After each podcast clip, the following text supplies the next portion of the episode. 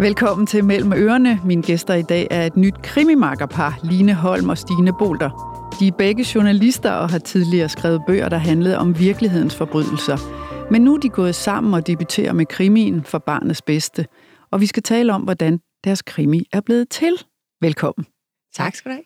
Jeres efternavne, Holm og Bolter, står jo med stort på forsiden, og det lyder virkelig godt, virkelig potent. Men hvor længe har I diskuteret, om I skulle hedde, som I nu gør, Holm og Bolter, eller Bolter og Holm?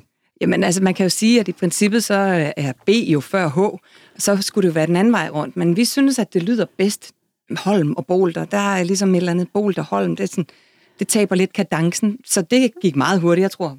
To-tre minutter, så var den i kassen. Jeg tror altså slagpraktisk, det var noget med, at øh, sådan rent grafisk ser det simpelthen øh, flottes ud, hvis man har Holm og tegnet på en linje og Bolter nedenunder. Så der, der er sådan mange hensyn indover, og så blev vores øh, redaktør, han blev sådan overdommer i, øh, ja. i den diskussion, så det, det besluttede vi ret hurtigt. Ja. Det er lidt ligesom at blive gift jo. Ja, ja. det forpligter. Ja. Stine, du har arbejdet over 18 år som rets- og kriminalreporter. Du har skrevet ni bøger, blandt andet om true crime. Line, du har skrevet to bøger, den ene om det store kup fra Dansk Værdihåndtering i 2008, du er også undersøgende journalist på Berlingske Tiden og har været nomineret til Kavlingprisen to gange. Og Stine, nu begynder jeg med dig. Hvorfor har I to flyttet jer ud af virkeligheden og over i fiktionen? Jamen, øh, det er faktisk sådan, at i 2009 øh, skrev jeg også en krimi. Den skrev jeg så alene. Den hed Hævn på Politikens Forlag. Og Politikens Forlag øh, synes, den gik rigtig godt, og, og der var mere, der burde være mere i det. Men så kom der flere øh, drabschefer, jeg skrev bøger med og om osv. Og, og tiden gik, og så spurgte vores direktør på Politikens Forlag på et tidspunkt, har du tænkt noget mere over dem?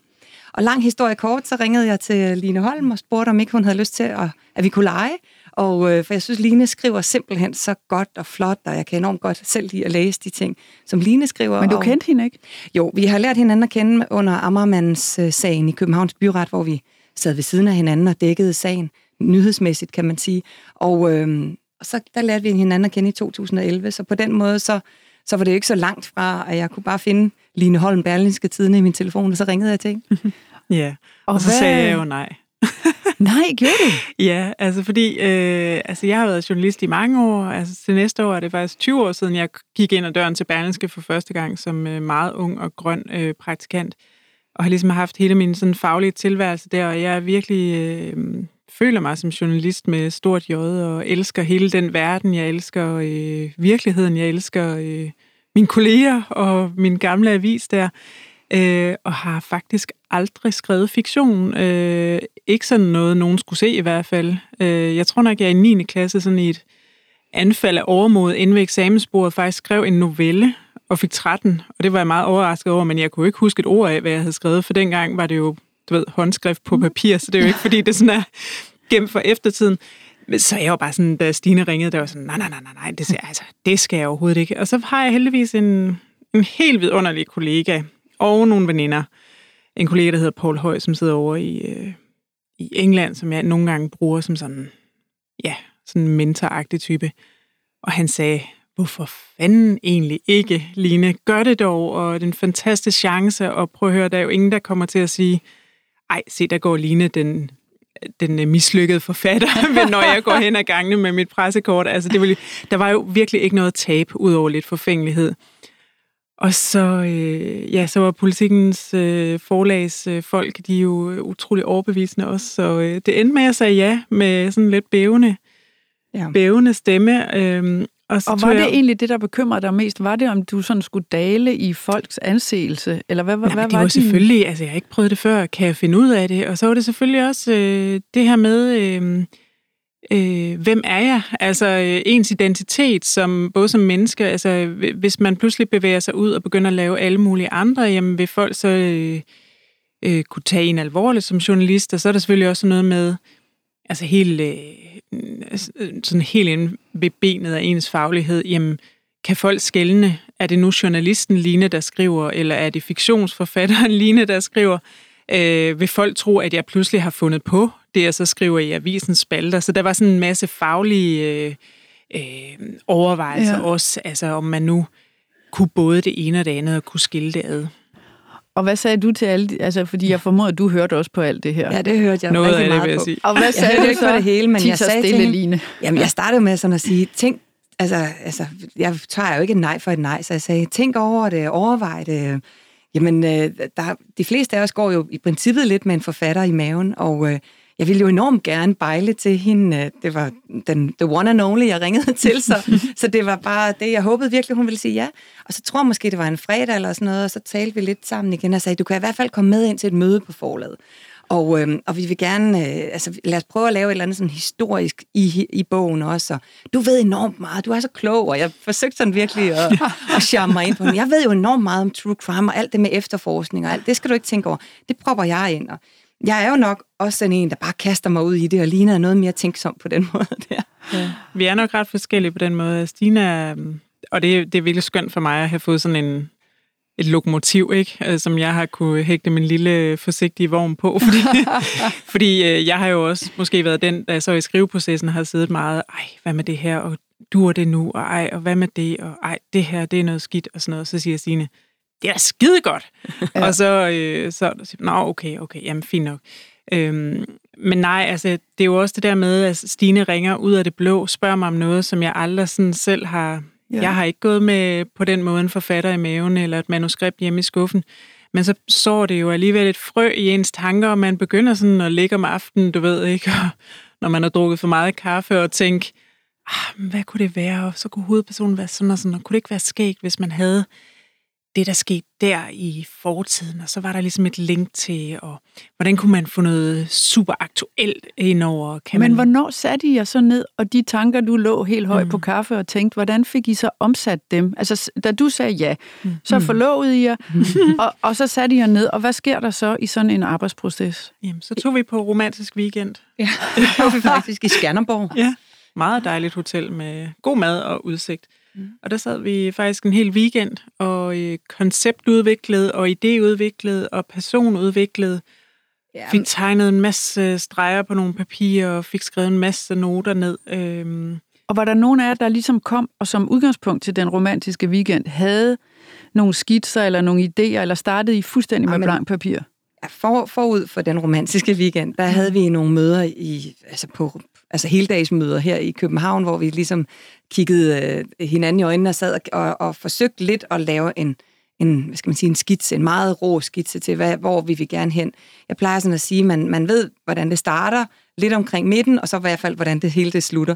Og, og det vil jeg ikke sige, at vi fuldstændig havde, men vi havde da sådan en antydning af en streg. Måske lidt ligesom den der priks-tegning, hvor man skal med blyanten forsøge at få det samlet bagefter. Ja. Og så havde vi jo også på et meget tidligt tidspunkt fundet ud af, at vores hovedperson skulle være en historiker fra Politimuseet i København, Maria Just. Og det, og det gjorde jo også allerede der, så kunne man få nogle Og antydninger hvorfor, til. og hvorfor øh, havde I fundet ud af, at hun... Nej, ved I hvad, vi skal simpelthen lige møde hende, synes jeg, inden vi Ja, snakker ja, om, hvorfor det blev Mm, hende, der, der blev jeres øh, hovedperson. Øh, det kommer her, og klippet er læst op af Dan Slosser, og her cykler hun nærmest ind i en ulykke. Politibiler og kassevogne stod ganske rigtigt legnet op som mobile barriere på tværs af vejen. Bag dem var rejst et par hvide telte, en ambulance holdt parkeret med åbne bagdøre, og hun kunne se flere personer iklædt mundbind, handsker og blå heldragter gå frem og tilbage bag afspærringen. En håndfuld pressefotografer var mødt op med termokanner, telelinser og små trappestiger. Det lignede en drabscene. Ikke at Maria var ekspert, eller det var hun jo faktisk. I hendes første to år, og tre måneder som ansat på Politimuseet, havde hun svaret på et stigende antal medieforspørgseler. Hendes chef var ikke begejstret for den udvikling, men Marias journalistveninde havde forklaret, at i hvert fald dele af pressekorpset elskede, når en yngre, veltalende kvinde føjede sig til listen af ekspertkilder. Der manglede altid kvinder, som turde udtale sig lige så selvsikkert og bramfrit i medierne, som de mandlige akademikere. Kan jeg ikke bare smutte gennem fældeparken? Jeg skal være på Sankt Hans Torv om to og et halvt minut, ser du, forsøgte Maria. Hun lod sin vestjyske dialekt tone frem. Der var statistisk set en god chance for, at den kornblonde betjent på motorcyklen var jyde og ville lade sig charmere. Hallo dame, fatter du ikke, hvad jeg siger? Der ligger en død mand derhen, okay? Kør så udenom, svarede han koldt på Vesterbrosk. Maria holdt to afvæbnende hænder op, mimede et sorry og vendte cyklen. Hun overvejede at fiske mobiltelefonen op af tasken og taste ekstrabladets hjemmeside ind i browseren, mens hun trådte energisk i pedalerne langs søerne og drejede til højre Tagensvej. Tabloidavisen måtte vide, hvad der var foregået på Blejdomsvej. Men hun skulle skynde sig nu. Klokken nærmede sig ni, og hun havde allerede pisset to mænd af i dag. Kendte hun sin chef, Bodil Toft, ret, ventede den tredje skideballe, når hun om lidt trådte ind ad døren til årets første arbejdsdag. Hvorfor skulle hun være, som hun er? Jamen altså, øh, der er jo nogle ting, der går igen i krimier med kvindelige hovedpersoner. Rigtig mange er journalister, nogle er politifolk, nogle er, øh, der er vist enkelte sådan retsmediciner eller kriminologer og sådan noget. Mm. Øh, jeg har en meget stor, det tror jeg også Stine har, affektion for det historiske.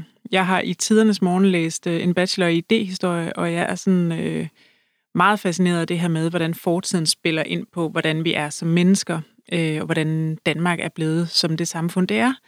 Øh, hvorfor er vi så forskellige fra USA, for eksempel? Det er jo fordi en lang række ting, der er sket øh, i fortiden, og en lang række ting, tanker, der er blevet tænkt af store betydningsfulde mænd og kvinder i fortiden. Det, det synes jeg er enormt øh, spændende. Øhm, så derfor skulle Maria Just være historiker, kriminalhistoriker. Ja, ja altså, jeg, altså jeg kan ikke huske præcis, det, det er jo sådan, det er i sådan en idé-ting, men jeg kan i hvert fald huske, at vi netop sagde, hun skal ikke være journalist, det skulle være en kvinde, og hun skulle være lidt yngre end os. Vi er 44-45 år, men lidt yngre end os, og øh, hun skulle øh, være, øh, altså der skulle være noget fart på, og hun skulle ligesom ud, hvordan får man en, der ikke er politimand og ikke er journalist, til at komme ud på et gerningssted. Så talte vi lidt om retsmedicin, og det blev sådan skudt ned, Øh, og, så, øh, og så var det ligesom, at vi tænkte, jamen historikere på Politimuseet, jeg kender meget til Politimuseet og dem, der er ansat der, og ved, at de går ned i arkiverne nogle gange og finder uopklarede sager. Og, jamen 1, 2, 3, så begyndte man sådan at tænke, det er virkelig, virkelig spændende. Og Politimuseet er et enormt spændende sted, en gammel politistation øh, med historie i væggene, i lofterne, i kælderen, og, øh, og, og der kunne virkelig komme noget. Øhm, og, og uden sammenligning i øvrigt, så kan man jo også sige, at helt tilbage til dengang, vi måske alle sammen læste den her Dan Brown med, hvor, han, hvor historikeren løber rundt, og mm, historikeren kan måske et eller andet helt specielt, og det, det kunne være nogle fede greb til os. Der er jo stadigvæk en journalist med, en efterforsker, en retsmediciner. De spiller bare nogle mindre roller i vores historie. Men nu siger du, øh, det skulle være en kvinde, og hun skulle være yngre end jer. Hvorfor det? Hvorfor en kvinde, og hvorfor skulle hun være yngre end jer? Jamen, jeg synes, øh, jeg, altså, jeg kan i hvert fald huske noget af det allerførste, vi snakkede om, det er, hvordan får vi ligesom øh, gjort krimin på en eller anden måde også til et øh, portræt af en, hvad kan man sige, en, en samtidig person, altså nogle samtidige personer. Hvordan bliver det også et, et tidsportræt på en eller anden måde? Og så blev vi enige om, at hun skulle være lidt yngre end os. Eller det skulle være en kvinde, fordi vi er kvinder.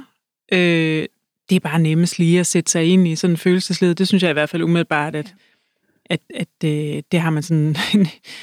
det synes jeg, man har med. Ja, det har man lidt erfaring med. Jeg har ikke prøvet at være en mand i 40'erne, men det kan der nås endnu.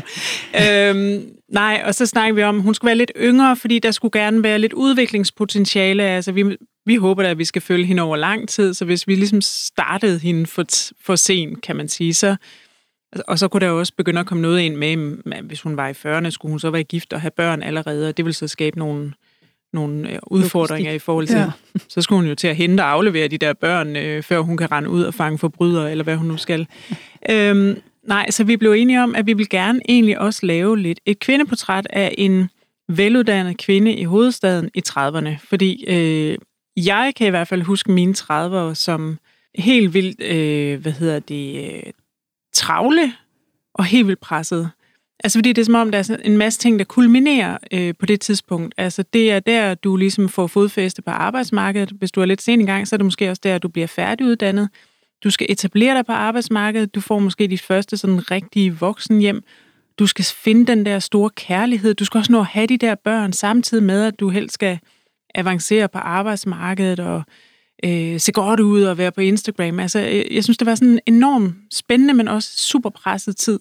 Så I tænker, der var masser af veje, hun kan gå ned i, fordi I sætter hende i den situation? Ja, og masser af spekulationer og, øh, og, og, og, og stride inde i hendes hoved. Ikke? Altså, jeg har i hvert fald også selv kæmpet lidt med det her med at være øh, jøde i København. Ikke? Føler man sig egentlig hjemme her? Man kan måske savne sin familie, eller føler man sig måske i virkeligheden mere knyttet til, øh, altså provinslivet med, skal jeg parcelhus eller lejlighed? Øh, kan jeg trives med ikke at have en have? Vil jeg gerne have en have? Øh, skal jeg ud i naturen? Skal jeg være inde på Stenbroen? ja, det der. Det var vigtigt alt det der, ikke? Det, det var ret ja. vigtigt for os, at hun også på en eller anden måde har de som jeg oplever, alle mine veninder har haft, og jeg selv har haft, og ja, Lina har været, så været gift i en del år, så ja. jeg ved ikke, om du har haft det, men jeg tror, alle moderne, veluddannede kvinder lidt er i den der, altså er du mest dit job, er du mest familie, mm. er du mest... Øh, men en ting, der ja. også var vigtig i, i det der, og, og måske også der er lidt af titlen for barnets bedste, jamen det er det her med børn. Jamen er det det evigt saliggørende for hele vores liv? Skal vi have børn? Er det vigtigt? Øh, er det, og hvad med alle dem, hvor de kæmper for at få børn, og dem, hvor man frivilligt vælger ikke at få børn? jamen det der, kan da også være et godt liv. Så det er sådan enormt, øh, det synes jeg har været enormt spændende også at putte de lag ind i vores personer.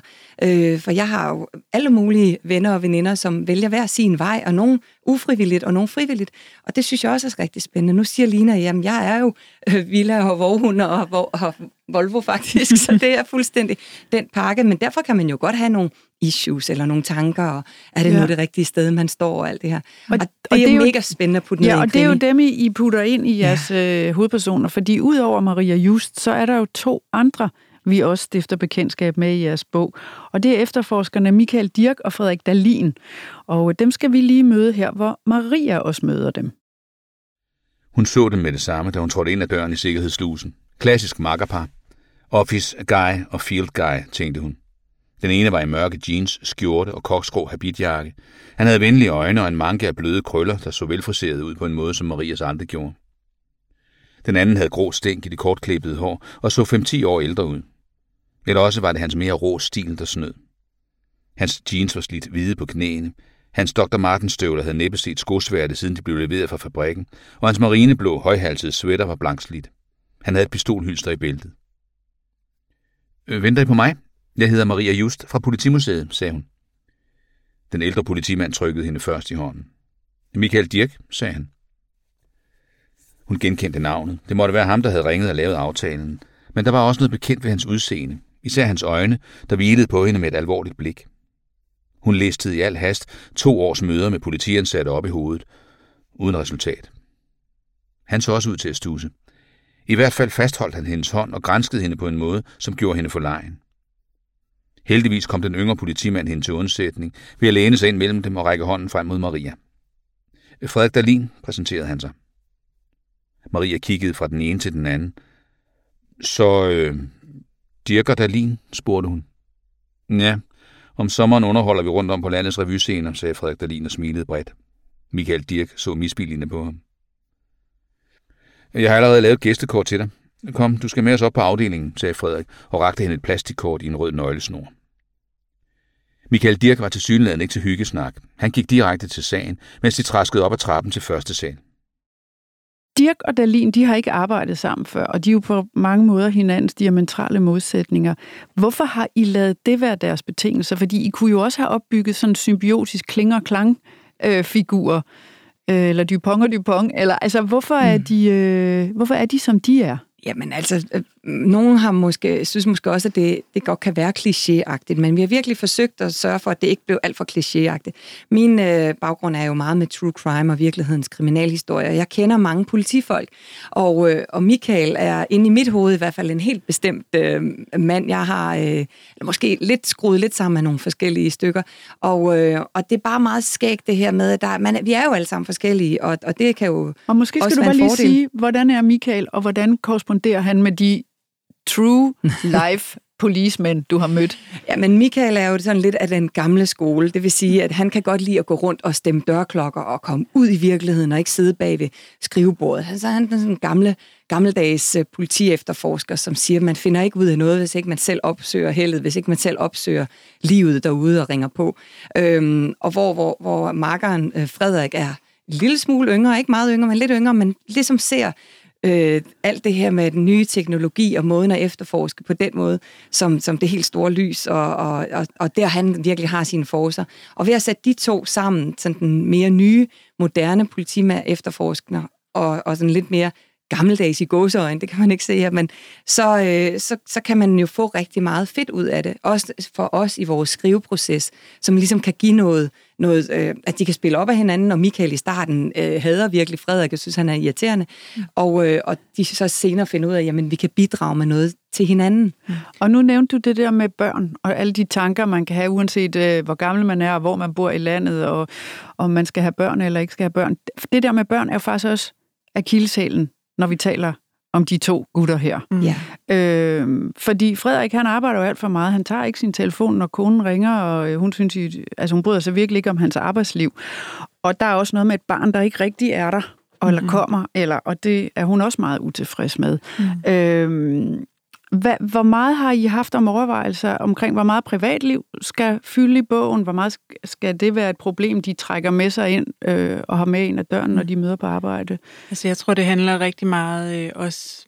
Altså, en krimi skal der også være en vis fremdrift. Det tror jeg, læseren forventer, at man skal ikke dvæle for meget men ved de private issues og... Øh, men, men det skal selvfølgelig hele tiden være der som sådan en understrøm i deres personligheder. Øhm, og Frederik er jo den her mand, som har haft succes hele livet, og som kommer fra sådan en, en øh, kernefamilie med succes, og er blevet, du ved, båret frem i tilværelsen, og så oplever han pludselig i sit privatliv at have noget, der ikke lykkes for ham.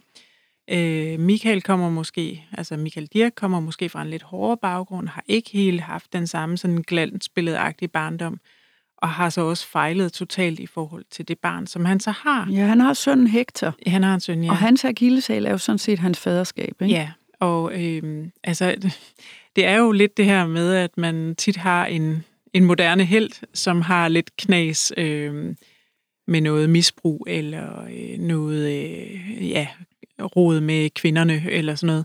Øh, for os har det faktisk været ret vigtigt at lave nogle mennesker, som har nogle relativt almindelige problemer, øh, som man kan relaterer sig til. Øh, nu er vi jo som sagt ikke mænd i 30'erne eller 40'erne, men, øh, men jeg tror også det her med faderskab, øh, få børn, ikke få børn, være en god far, øh, kunne leve op til alle de moderne krav, der er til faderskabet, at du skal være nærværende, du skal deltage på lige fod, du skal være blød, du skal være, men du skal også være hård, du skal være patriark, men du må endelig ikke være for meget patriark, du må ikke arbejde for meget, men du skal sørge, sørge med også øh, brødføde din familie og helst tjene øh, godt med penge og sådan noget. Jeg tænker, der også der er enormt mange krav øh, i det til moderne fædre, ikke? Og, og det er ligesom det, vi har prøvet at få med i vores øh, karakteristik af de her to øh, hovedpersoner. Og lige præcis det, der er noget, som, som jeg ved fra alle de mange politifolk, jeg kender, at det er jo et evigt dilemma for dem. Fordi at når man er på en drabs efterforskning, så kræver det, at man er på hele tiden. I mm. hvert fald de første, man populært sagt siger man 48 timer, men måske også lidt længere tid. Så kan der komme et nyt drab, så, så ruller det også.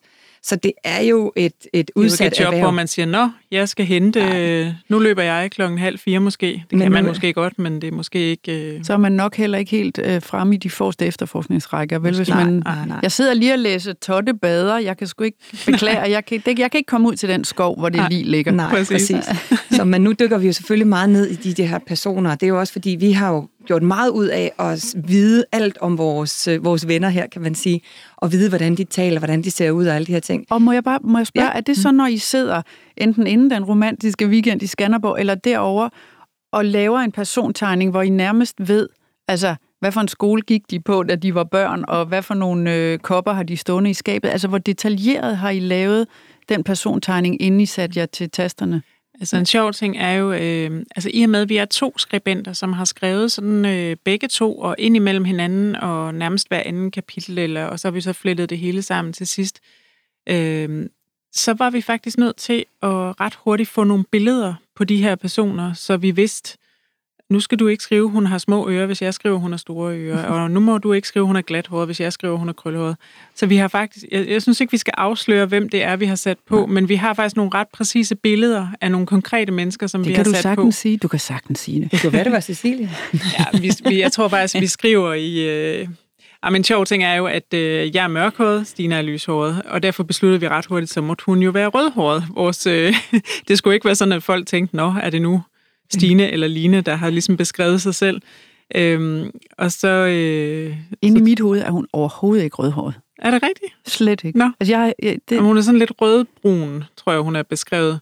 Det er i hvert fald sådan, vi ser Nej, det. nej, nej. Nej, Ja. men det er fint, og sådan Ja. skal det jo være, når man læser, ikke også? Ja. Hun er ikke får- rød, det er hun altså ikke. Altså, folk må gerne... Hun er faktisk sådan lidt beskrevet som sådan en Gina Davis, en ung Gina Davis i... Øh, hvad hedder Thelma den? Louise. Thelma and Louise, og det er ikke? hun faktisk lidt træt af, når folk siger, at hun ligner hende, fordi Ja, det hun var har hun det måske sådan som i ung. starten. Ja, men så er det, man bliver lidt ældre, så tænker man sådan, er det ikke noget med, at Gina Davis faktisk har en IQ på 140 og er dødeligt smuk, selvom hun er blevet 60 og sådan noget, så er det måske meget Cool at være cool hende. at være hende, ikke?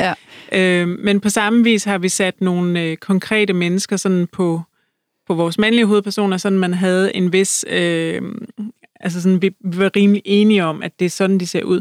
Men det kan jo godt være, at, at læserne, lytterne, hvad det nu er, øh, sidder derhjemme og ser øh, Sofie Gråbøl for sig, eller... Øh, Man må jo se, hvad man anden. vil, ikke? Lige præcis, ikke? Ja.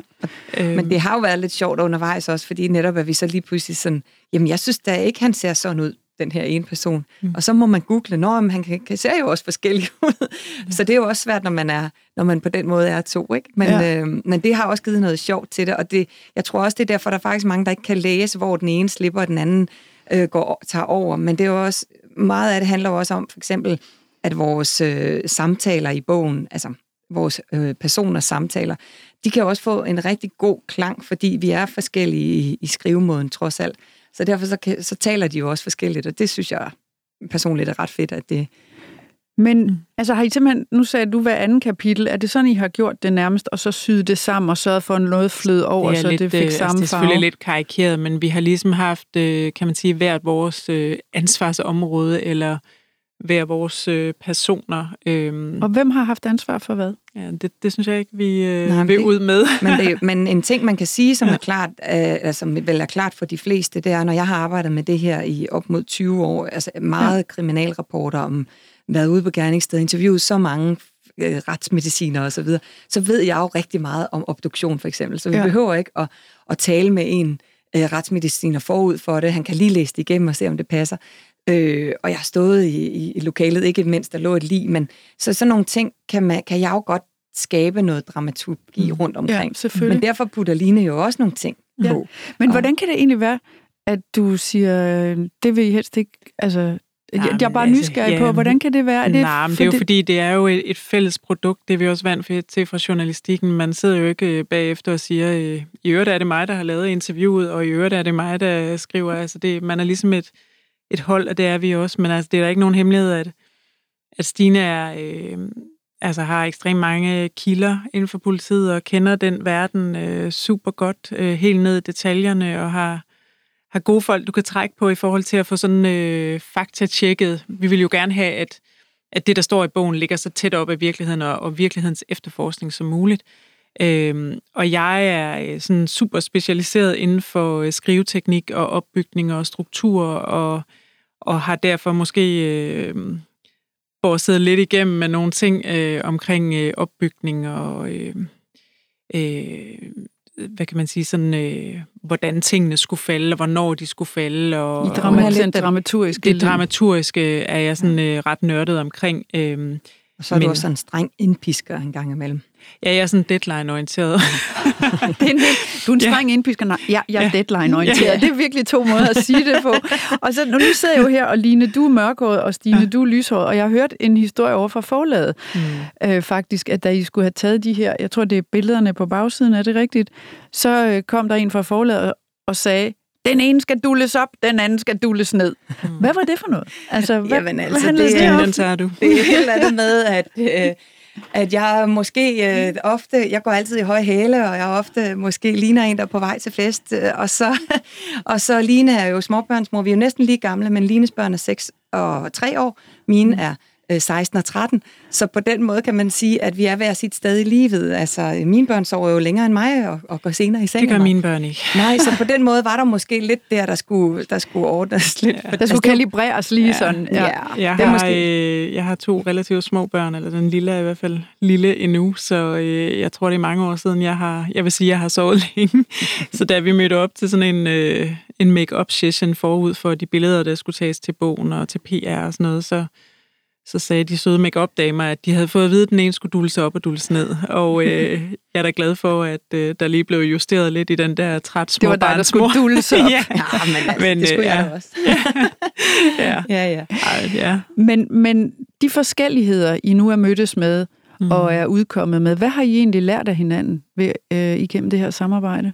Mm, det var et stort spørgsmål. Ja. Altså, vi i princippet kendte vi jo ikke hinanden så godt. Altså, selvfølgelig at sidde ved siden af hinanden til Ammermanden i 2011, det er jo selvfølgelig en ting at have fulgt hinandens øh, karriere og liv sådan lidt på sidelinjen. Så der er nogle ting, hvor man ligesom opdager, hold da op, altså netop, at uh, Line måske uh, er deadline-orienteret, og, og jeg er lidt mere sådan, nå, men glasset er da halvt fyldt stadigvæk. Og, det går nok. Og det går nok, vi kører videre og sådan noget. Ikke? Mm. Så, så det, tror jeg, det tror jeg er en kæmpe styrke også for bogen, og der var også... Uh, altså en, der sagde til mig, sådan noget kan jo også være benzin på en, en skriveproces, altså positivt ment, at, at man at man bliver rigtig grebet af det, fordi den ene er på den ene måde, den anden er på den anden måde. Mm. Så jeg synes, at det... At det handler jo om, om man kan rumme den måde, den anden gør det på, ja, og se, ja. se, at det er godt for det fælles produkt. Mm. produkt ikke? Mm. Altså, øh, altså, det er jo et grundlæggende vilkår også i journalistik, at det næsten altid er en, en holdting. Altså, at man må acceptere, at øh, man arbejder sammen med nogen, som kan tage projektet et sted hen, som man måske ikke selv ville have gjort. Og så skal man ligesom være klar til at kunne sige, okay, det var ikke det valg, jeg selv ville have truffet, men det er faktisk måske også spændende nok. Eller det er faktisk okay, eller det er faktisk endnu mere okay, end det jeg selv kunne have fundet på. Hvad, må jeg, må jeg mm. bare spørge, hvad har I diskuteret allermest indet? Åh, oh. Jeg, jeg tror, der var en enkelt ting, som jeg vil sige. Jeg må høre, hvad du siger. ja.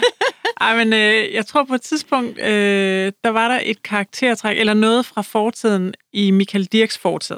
Nå ja. Øh, som du synes skulle være der, og jeg var bare sådan, det kan jeg simpelthen ikke leve med. Det er rigtigt, ja. Kan du og huske, det, hvad det var? Mm. Ja, jamen, det kan vi godt huske, men, men øh, nu ved jeg jo ikke, om Line vil sige det, men det var, var i hvert fald en, hvor jeg sådan sagde, okay, det kan jeg faktisk godt se, det som Line sagde der. Altså, vi skulle ligesom tillægge ham et, et øh, problem, eller noget, han havde gjort i fortiden, som, øh, som bare ved til den her, øh, det her problem, han har med at se sit barn. Øh, øh, og der var jeg sådan lidt, der bliver han simpelthen for usympatisk. Altså, det, det var simpelthen et karaktertræk, som jeg tænkte, det vil læserne ikke kunne tilgive ham. Det, altså, jo, ved, man, man, lide ham, jo. man skal kunne have en grundlæggende, altså selvom man sender sin hovedperson, øh, det ved vi jo fra andre krimier, de kan tage narko, de kan, du ved, øh, køre galt, de kan gøre alle mulige ting, men der er ligesom nogle ting, som, som kan være over grænsen, og der kan min grænse være nogle andre, end, eller noget andet end, end andre, men, men det kunne jeg bare mærke, at så vil, så vil sympatien ligesom måske vende sig imod ham. Ja.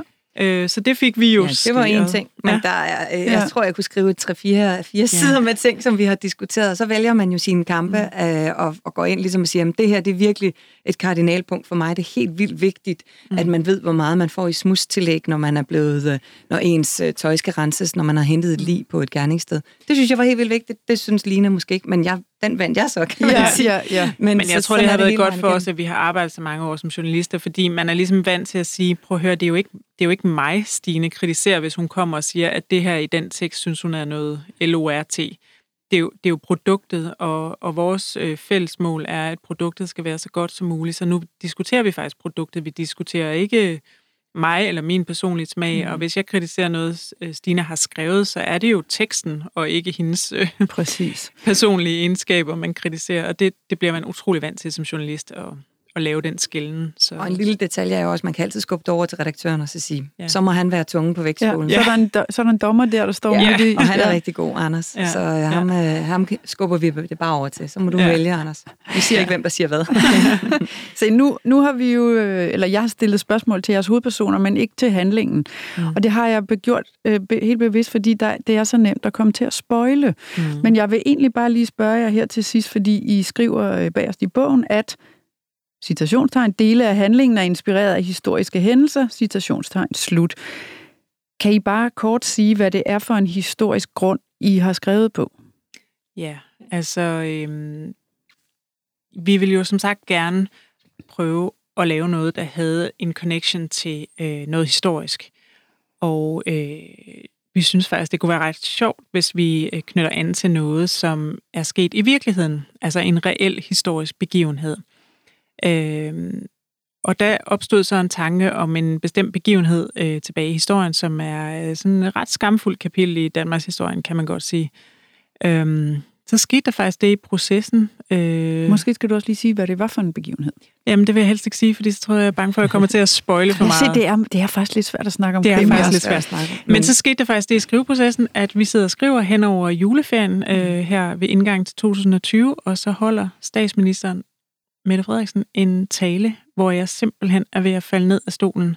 Jeg er jo små børn, så det er ikke, fordi jeg er ude og party så meget i den der periode. Øhm, og, og hvor det simpelthen bare får en fuldstændig fornyet aktualitet, øh, som ikke var meningen, tror jeg, i det, hun sagde, men, men der var opstod lige pludselig nogle ting, øh, som gjorde, at vi fik nogle tanker om at, at, at aktualisere det igen og få det bragt helt op til dato og til en øh, fuldstændig aktuel debat. Du teaser altså helt vildt. Ja. Altså, kan vi kan vi komme det nærmere, eller hvad? Ja, det handler jo lidt om, øh, altså man kan sige, at temaet handler lidt om, øh, hvem bestemmer i virkeligheden, hvad der er øh, for barnets bedste. Hvem bestemmer i virkeligheden over, øh, hvilken udvikling børn skal sendes igennem. Nu siger jeg et ord. Ja. Ikke også? Ja tvangsfjernelse. Ja, vi kan, kan vi godt sige det. Ja, det er bare så folk ikke sidder og lytter og tænker, ja. jamen altså, hvad handler det om kulminerne i Sydafrika, eller ja. hvad handler det om? Det handler ja. om tvangsfjernelse. Ja. ja. Det handler om, øh, altså, er det bedste for børnene egentlig, for børn egentlig at blive tvangsfjernet fra deres forældre, hvis deres forældre gør noget, staten ikke bryder sig om? Eller er forældreskabet i virkeligheden så heldigt, og er båndet mellem forældre og børn i virkeligheden så heldigt og så vigtigt, at staten virkelig, virkelig skal have helt ekstraordinære gode grunde til at gå ind og blande sig i det forhold. Mm. Og det har man jo set nogle eksempler på i historien, og det ser man eksempler på af stadigvæk, øh, at det ikke altid er en vurdering, der er nem at lave, og som næsten altid efterlader nogle ofre, øh, når, når det sker. Og vi øh, har, der er ja. også mange politiske tråde i, i, i vores krimi, og derfor så øh, kan vi da også godt sige sådan noget som, som Donald Trump øh, ved grænsen i Mexico, når han, når han øh, vælger at tage børnene fra forældrene og sætte dem et sted, og, og forældrene bliver måske også skilt ad og sætte et, et andet sted, jamen øh, hvad, hvad indvirkning har det så på de børn, der bliver skilt ad på den her måde? Mm-hmm. Så der er rigtig mange spændende ting, som sådan lidt ved tilfælde viser sig at være fuldstændig dagsaktuelle, og sådan helt, øh, hvor man tænker, mm. er der nogen, der har læst med i, i det, vi har siddet og skrevet ned? Mm. Så det har været lidt, lidt sjovt også, det der. Ja. Mm. Og er I så, øh, nu er I jo lige udkommet med den her, og mm. er der så allerede nogen, for eksempel over på forlaget, der har sagt, okay, hvornår går I i gang med den næste? Altså, hvor er I i den?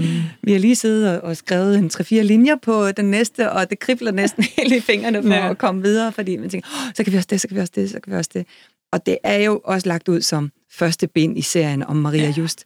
Så derfor er det jo klart, at, øh, både forlag og selv vil jo gerne skrive en mere, men ja. hvornår den kommer, det kan vi jo ikke sige noget om endnu. Vi har... Altså, jeg har det jo sådan, at jeg, øh, nu er det noget tid siden, vi blev færdige med manus, fordi det var øh, i det tidlige forår, så har der været redigering, og det er jo en lang proces at få sådan en bog på gaden, men jeg, jeg har det da næsten sådan lidt, at jeg savner jeg savner dem lidt. Ja. Jeg, jeg kunne godt tænke mig at snart sidde og hygge mig lidt med deres øh, videre færd, og vi er da også lidt spændt på at finde ud af, hvad der sker for vores hovedpersoner videre frem. Øh, hvis man læser slutningen, så vil man vide, at der er en lidt... Øh, ja.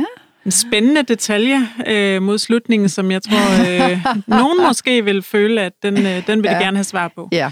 Øh, ja, så jo, det, det, uden det, at det dog er sådan en, hvor man tænker, hvornår kommer den? Altså man kan ja. sagtens læse eller lytte den uden ja. at, at ja, ja. sige, åh, men der ligger en lille perle til sidst, som man øh, har lyst til måske at se blive lidt større hen ad vejen. Så, kan vi, så siger vi endelig ikke mere om Ej. det. Så vil jeg bare sige øh, held og lykke. Tak. Og tak fordi I kom. Tak. Og øh, tak også til dig, der lyttede med, og Mellem Ørerne er tilbage igen næste fredag. For mere Mellem Ørerne, brug kampagnekoden Cecilie og få 30 dage gratis adgang til tusindvis af lydbøger på Mofibo.